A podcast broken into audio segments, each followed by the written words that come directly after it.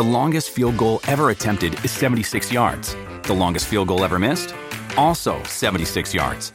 Why bring this up? Because knowing your limits matters, both when you're kicking a field goal and when you gamble. Betting more than you're comfortable with is like trying a 70 yard field goal. It probably won't go well. So set a limit when you gamble and stick to it. Want more helpful tips like this? Go to keepitfunohio.com for games, quizzes, and lots of ways to keep your gambling from getting out of hand. En Footbox México, junto al señor Brailovsky, platicaremos del triunfo del América 1 por 0 en Querétaro y del triunfo de las Chivas 1 por 0 sobre Rayados. Todo eso y mucho más como siempre en Footbox México. Footbox México, un podcast exclusivo de Footbox. Amigos de Footbox México, se jugaron ayer partidos de la fecha 16. Ganó Chivas 1 por 0 y ganó el América 1 por 0. Y el señor Brailovsky está insoportable. Ruso, ¿cómo estás?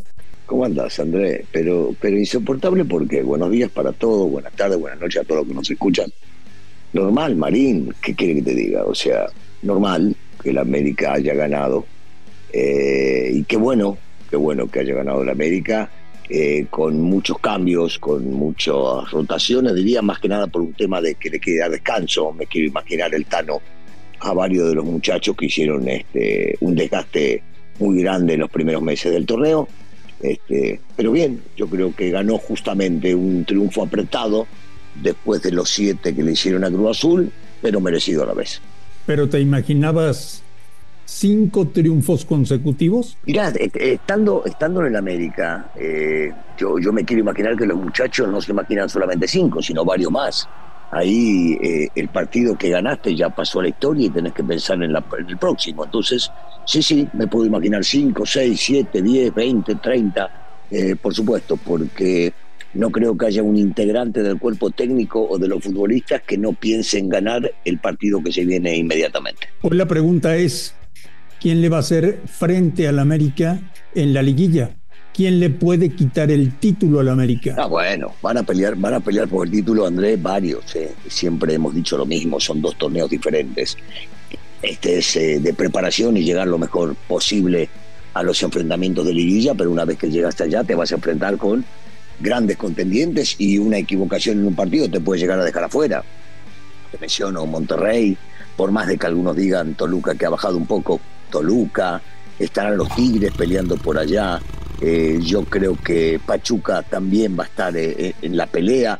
O sea, y, cuidado, ¿eh? Y cuidado, porque si levanta Pumas, yo sigo sosteniendo que Pumas armó un buen plantel y que tiene un muy buen técnico. Entonces yo te diría que hay varios contendientes. Si me das a elegir hoy por hoy, por supuesto que los dos de Monterrey, y le sumaría en este caso a Toluca y Pachuca, van a estar en la pelea junto con el América.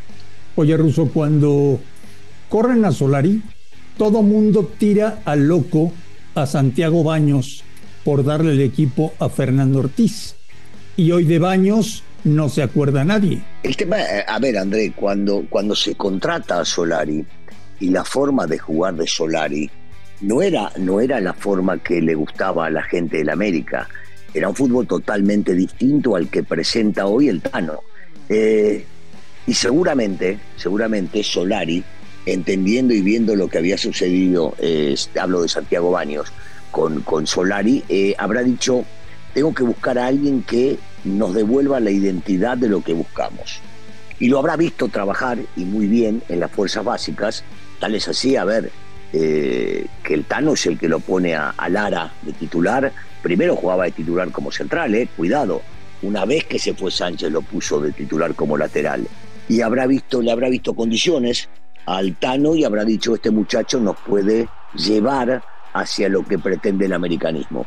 Y vamos a ver partidos buenos y vamos a ver partidos malos, pero nadie puede negar que en este caso el Tano Ortiz tiene una idea eh, muy clara de lo que significa hoy lo que pretende el americanismo y está haciendo eso, yendo pensando constantemente en el área rival. ¿Te parece muy precipitada una convocatoria de Lara a selección mexicana? No, porque acuérdate que se han abaratado las citaciones y con este tipo de partidos boleros que hay constantemente y de preparación y que no te dan porque no es fecha FIFA todo lo que tenés que llevar, Me parece que el chico este, primero aspira a eso.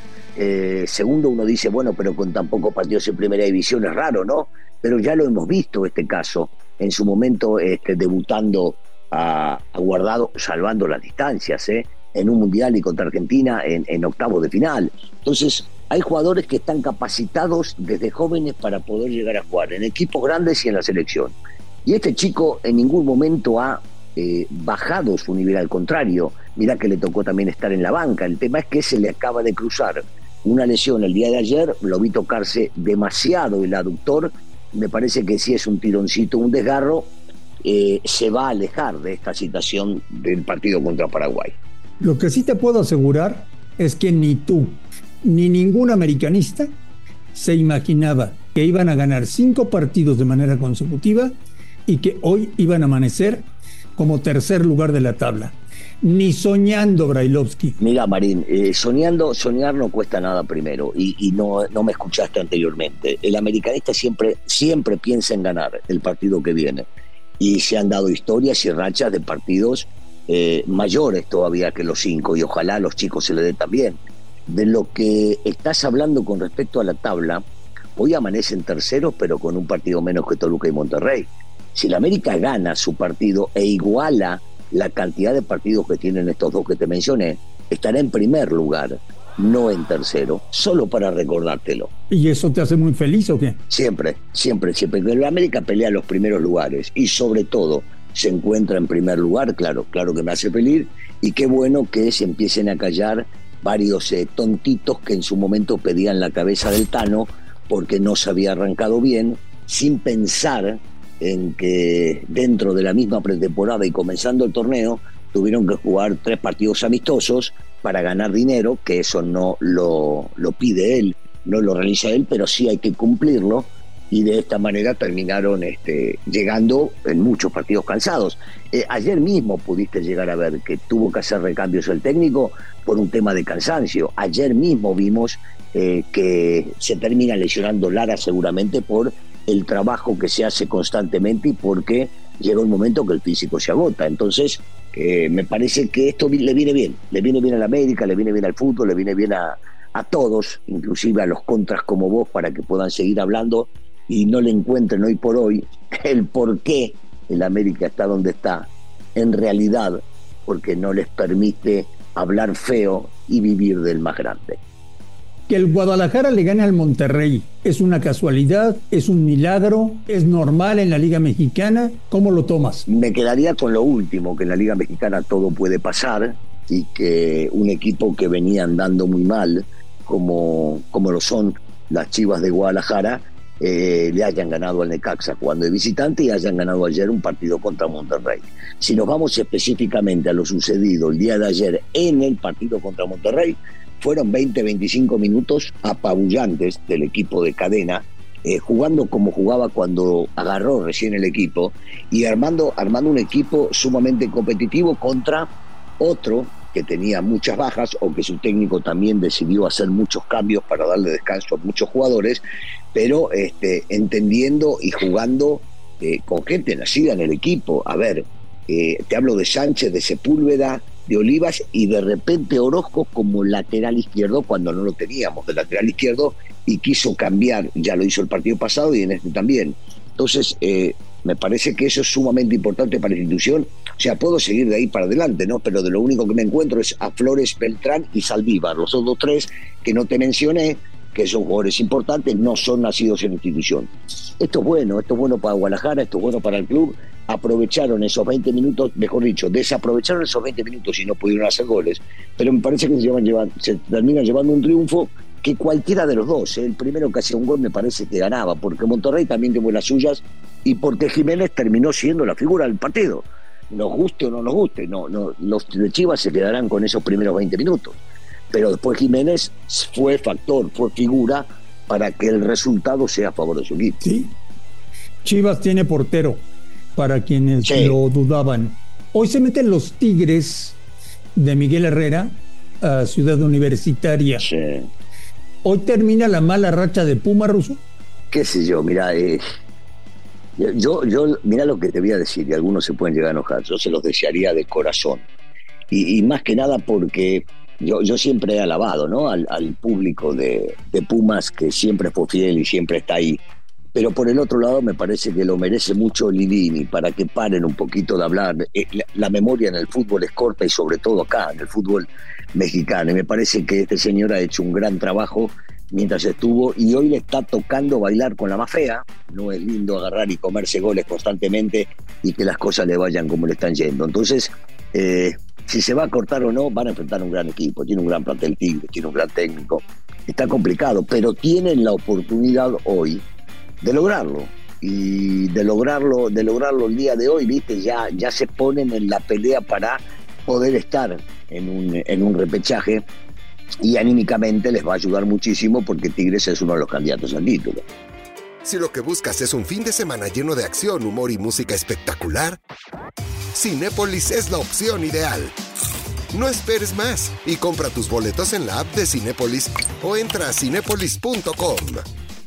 Dani Alves, ¿titular o a la banca?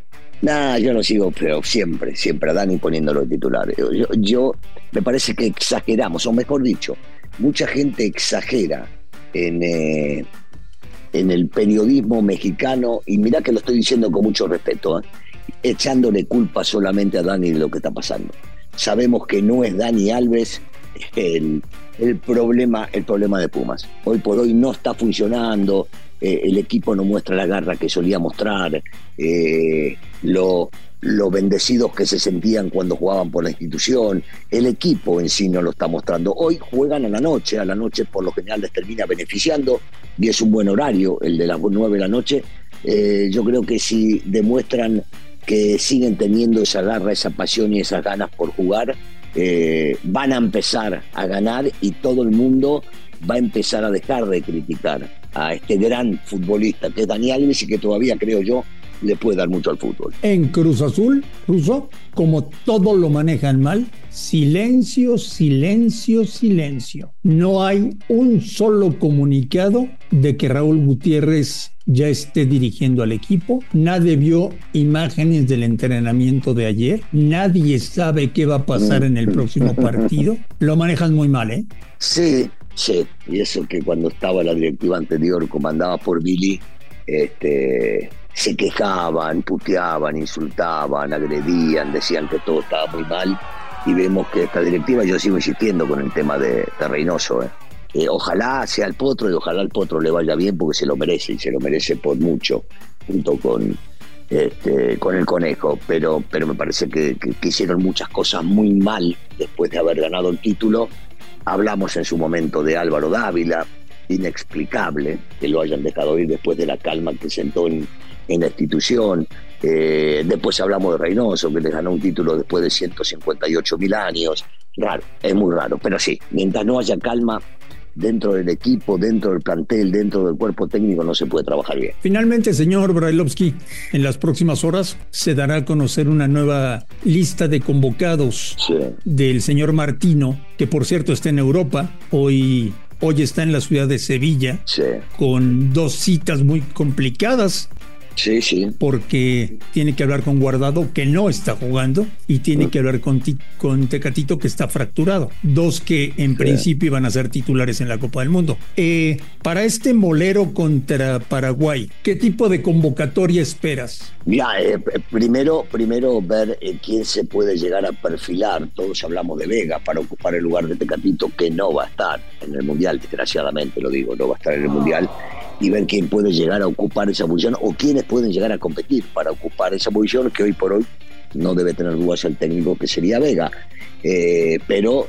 puede llegar a ser interesante para jóvenes como, como Kevin Álvarez, eh, de repente para, para algún otro que le fue bien y mal y que ahora está recuperando el nivel como lo es Beltrán, me parece que es un gran futbolista, cuando hablas de sustituciones por por los muchachos que acaba de hablar hoy o que está hablando el día de hoy, como lo son guardados, que tampoco lo vemos para jugar 90 minutos todos los partidos del Mundial.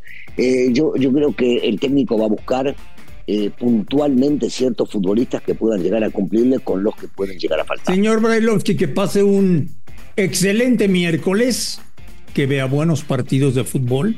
Hoy tenemos fase previa de la Champions Eh, hay mucha actividad el día de hoy y estamos en contacto en los próximos días. Abrazo Marín, abrazo para vos y para toda la gente que nos escucha todos los días. A nombre de Daniel Alberto Brailovsky y de André Marín, esto fue Footbox México.